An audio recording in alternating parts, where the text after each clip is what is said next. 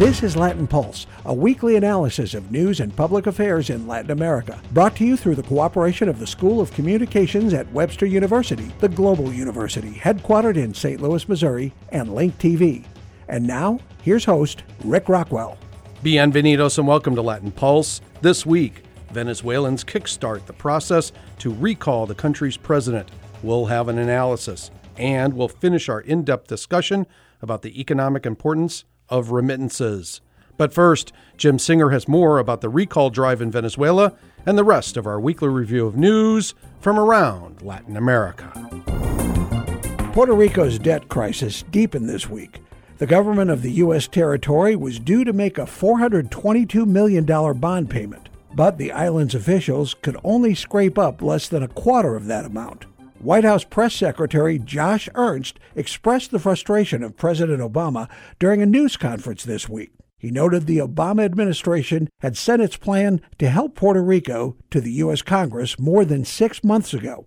Unfortunately, we haven't seen the kind of movement in the Republican led Congress that we need to see to make a bailout of Puerto Rico less likely. The truth is, what the administration is seeking uh, is to empower the Puerto Rican government with the kind of restructuring authority that cities all across the country have. Puerto Rico's government owes creditors more than $72 billion. The island, which is a U.S. territory, does not have the same powers to restructure its debt as states and municipalities.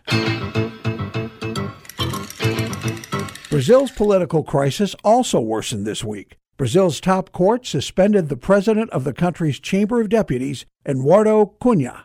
Cunha is the third most powerful politician in the country behind the president and vice president. He heads the lower house of Brazil's Congress. Prosecutors asked for Cunha to be removed from office, accusing him of obstructing justice and taking part in the large Petrobras corruption scandal.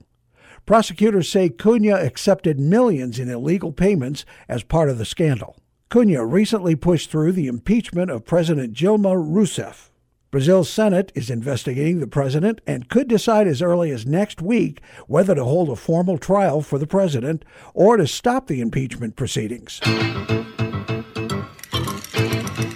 Venezuela's opposition groups took the official steps this week in their attempt to recall President Nicolas Maduro from office. They submitted a petition to electoral authorities calling for the president's removal, a petition signed by more than 1.8 million Venezuelan voters. If electoral officials certify the petition has enough signatures, the opposition will have to gather signatures from about 4 million voters calling for a vote to decide if Maduro should serve his final three years in office. We'll have more on the Venezuelan recall movement later on this program. Honduran officials have arrested and charged four men with the murder of activist Berta Cáceres. Authorities reported Cáceres was murdered two months ago. She was an indigenous rights activist who had long opposed the construction of the Agua Zarca Dam, the dam planned for construction in lands sacred to indigenous people in Honduras. Two of the men charged in the murder have direct ties to the company that will own the dam once construction is complete. More first for Cuba this week, starting with the first U.S. cruise ship to dock in Havana in almost 40 years. The Carnival cruise ship took the very short trip from Miami to Havana. Thousands of Cubans lined up on the city's seawall and docks to welcome those who came to visit on the cruise ship. Also this week, French fashion house Chanel staged the first international fashion show in Cuba since the revolution. Supermodel Gisele Bündchen of Brazil was among the celebrities attending the event. For Latin Pulse, I'm Jim Singer. Thanks, Jim. Our shout out this week goes to our listeners in Colombia. Our listening group in Colombia was our third largest this past week, behind only our listeners in the United States and Mexico. So we say mil gracias to all of our listeners in Colombia and elsewhere around the globe. And now we venture across the Colombian frontier, east to Venezuela, where almost 2 million angry voters have signed a petition to recall President Nicolas Maduro. As we have reported before on this program, inflation is tracking at 500%, the country has reduced government services to two days a week, and an energy crisis has residents coping with daily blackouts and shortages. All this has translated into anger against President Maduro. We asked Michael McCarthy to analyze the situation for us. McCarthy is a research fellow with the Center for Latin American and Latino Studies at American University and a consultant for the Woodrow Wilson Center. He joined us via Skype from Washington, D.C. So, first, it's important to recognize that uh, the Maduro government and the new Secretary General of the Organization of American States, Luis Almagro, have had a highly contentious relationship since the latter uh, began his tenure at the OAS.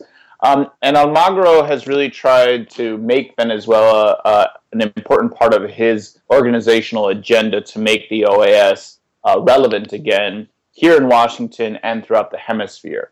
Uh, the OAS uh, attempted to play a role in international observation uh, during the uh, legislative elections that were held in Venezuela last December. That didn't work um, in the sense that the OAS was not allowed to participate.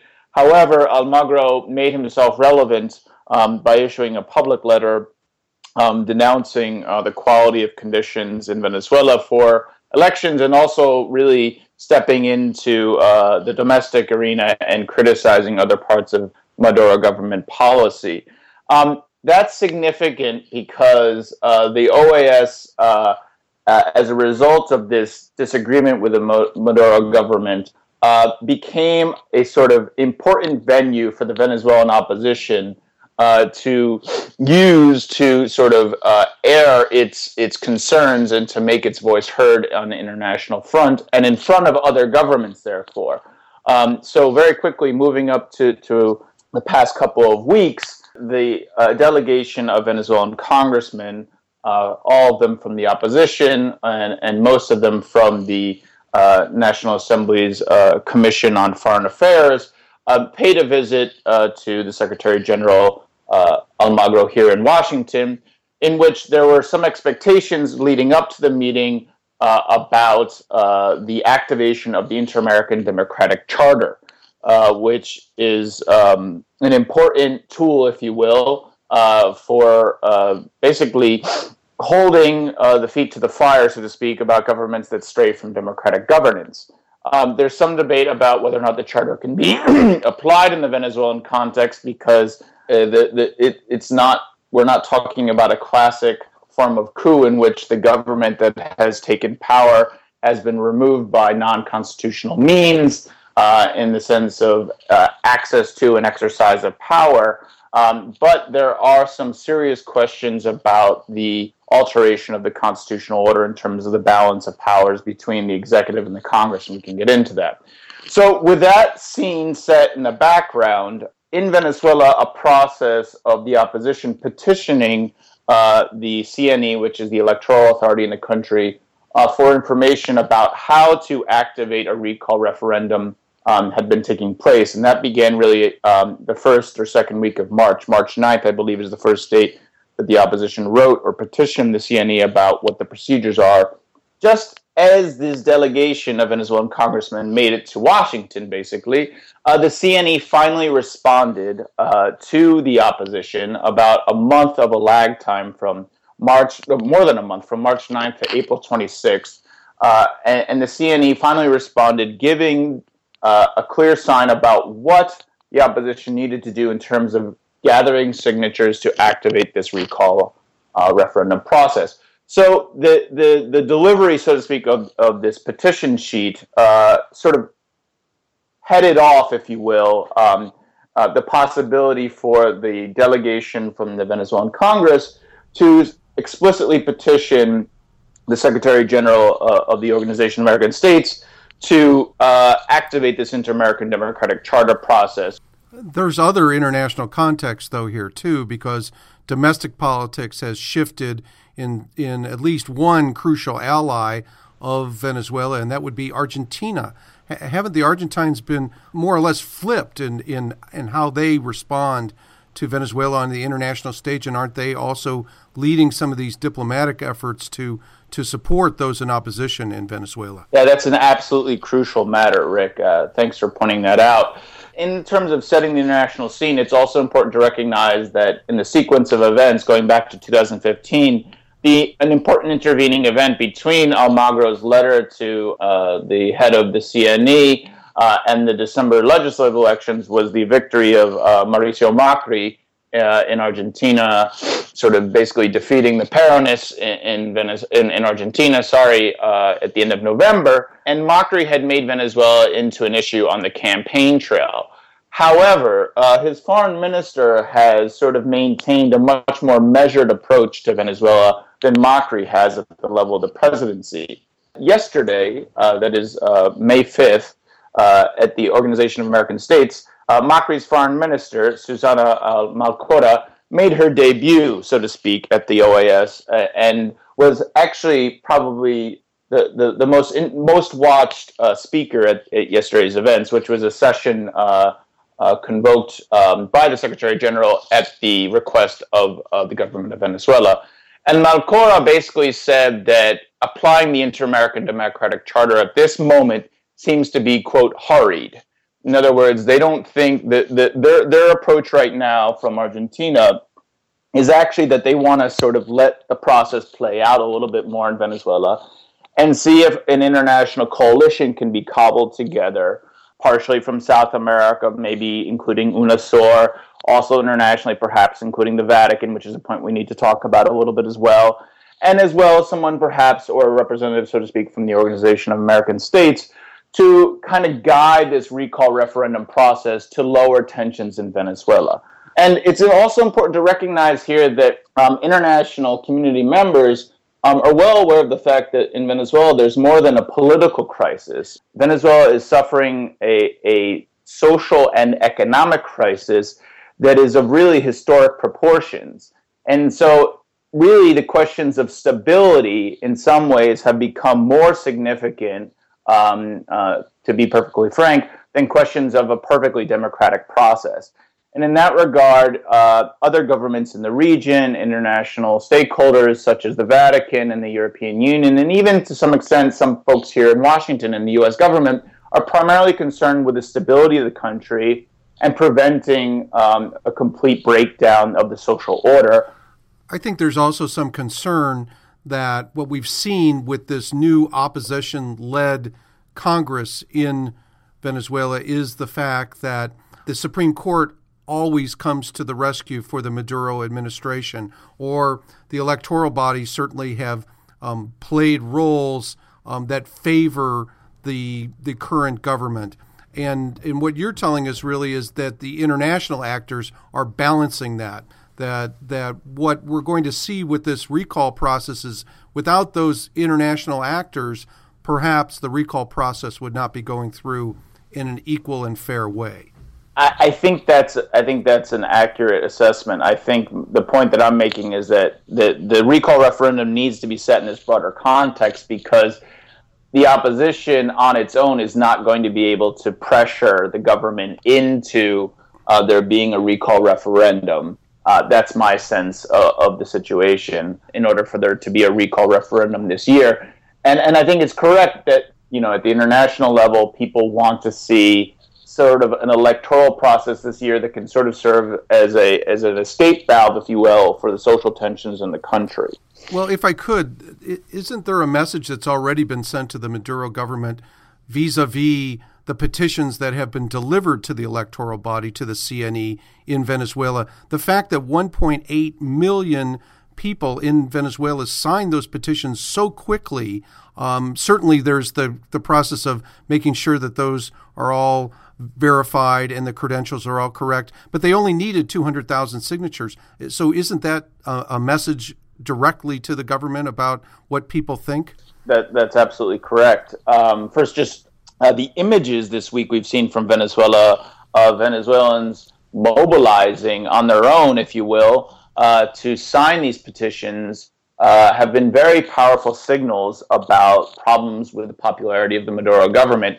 The most powerful images that have come, that, that have circulated in the press, are in fact those of uh, uniformed military officials stopping at these at these um, mobile offices that are set up under tents to sign these petitions calling um, to, to, to initiate this process. Those images of peop- uh, of of public sector officials considered to be sort of very loyal um, to the Maduro government and the Chavista project signing this process have really been um, a powerful signal, as I mentioned, um, that you know there's really a lot, there's a groundswell of public opinion moving against the government in that regard. And I just want to return to, to, to a prior point you mentioned about the international community sort of playing this backup role to support the opposition on the recall front. I think it's also correct that that, like you said, um, that the uh, Supreme Court in Venezuela has essentially become, you know, an appendage of the Maduro government, and the marginalization of the National Assembly raises extremely serious questions about whether or not there really has been a kind of institutional coup in the country. Um, this is a subject for another discussion, I think, in some ways. Um, but I think it's it's it's important to recognize that that really at this moment the international community is primarily concerned with there getting to be some kind of new democratic feeling uh, in Venezuela uh, between the opposition and the government. Is my understanding correct that now we wait to see if these signatures are validated by the CNE, by the electoral authorities, and we may take as long as two months before we, we go to the next steps in this recall movement? This is going to take quite a long time. Uh, there's first going to be verification of the signatures to initiate the process, and then there will be a second process of 20% of the electorate needing to turn out um, to, in fact, say that they want to move forward with this recall process. For example, the delays that have already been put in place by the CNE in terms of uh, moving this process forward are a strong indication of the fact that it's a highly politicized matter and of the fact that really, you know, it's going to require some kind of political deal to be cut it also is important to recognize that these next couple of years in Venezuela are going to be very difficult economically. So whoever is in power is going to suffer, um, you know, or, or, is going to have to, you know, govern in very, very challenging times. And in that sense, they'll, you know, suffer a number of political costs for having to be in power while while the economy is really in the gutter in a lot of ways. Thank you so much, Michael McCarthy, research fellow at American University Center for Latin American and Latino Studies, also a consultant to the Woodrow Wilson Center, joining us via Skype from Washington, D.C. on Latin Pulse today. Thank you so much, Michael. My pleasure, Rick. Coming up, globalization, economics, and the importance of remittances. We'll explain. Stay with us. This planet we call Earth, abundant with new food, new cures, new life. An amazing place. Please don't let it vanish without a trace. Call for your free World Wildlife Fund Action Kit with 10 simple things you can do to help leave our children a living planet. Call 1 800 CALL WWF. Welcome back to Latin Pulse. Last week we engaged Manuel Orozco in a deep discussion regarding the importance of remittances, the billions of dollars that flow from migrants in the U.S. back to Latin America and other spots around the globe. Orozco is with the Inter American Dialogue, and he's the author of Centro America en la Mira, Central America in the Lens. He joined us via Skype from San Jose, Costa Rica, to discuss remittances and globalization. Here's the second part of our interview. When we talk about remittances, I'm, I think sometimes about the complaints that, that people in the United States make about the amount of money that is spent on um, foreign assistance. In a way, remittances are an informal type of, of, of foreign assistance, and in this particular case, uh, flowing from the pockets of immigrants, both legal and unauthorized, to Mexico as, as a way of support to families and friends. In practical terms and, in, in economic terms, it's not assistance. Uh, we got to think about it in this way. From the macroeconomic standpoint, remittances are basically a unilateral transfer of earnings that an immigrant makes back to a household. In, in the more practical sense, um, it is rent. And as such, is just part of a family obligation that an immigrant performs. Um, you know, you in any household, your household, my household, uh, an immigrant's household, a transnational household, um, you have to meet family obligations. They are not assistance. They are basically what you're required to do as part of your um, responsibilities as a member of the household, as a parent or as a son, that you look after your family. So the flow of money, of course, comes to a household that um, receives it in the form of a rent. It's not a remunerated work because no, th- that money was not performed while working, but is sent through a family member from another family member. And in that sense, that rent basically is a key source of income.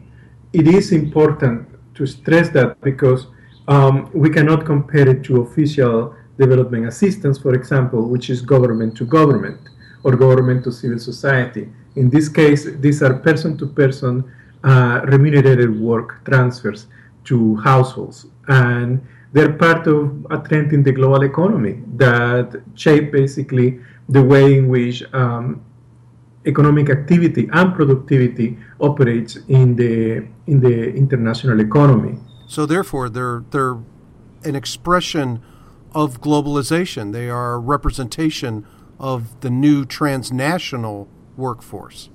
Exactly. You are the author of the Dialogues annual report on remittances, and I, I wonder because of that, you you have a, a, a global view on how important this is.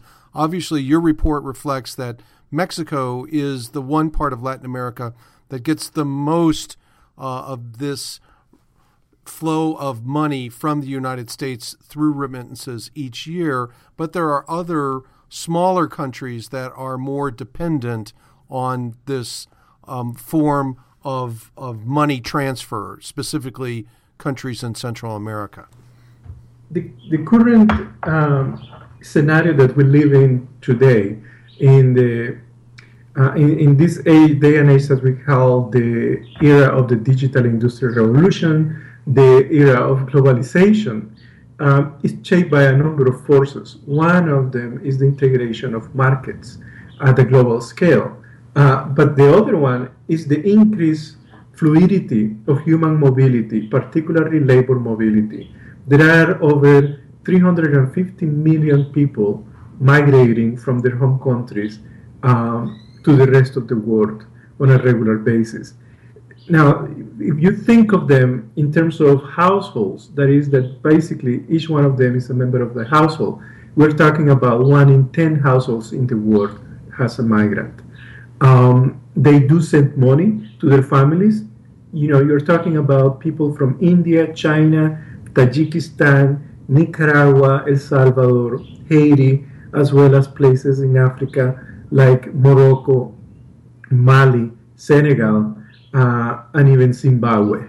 The, the magnitude of this migration uh, is quite significant. People from Southern Europe, for example, migrate within Europe in large numbers and support their home countries' economies.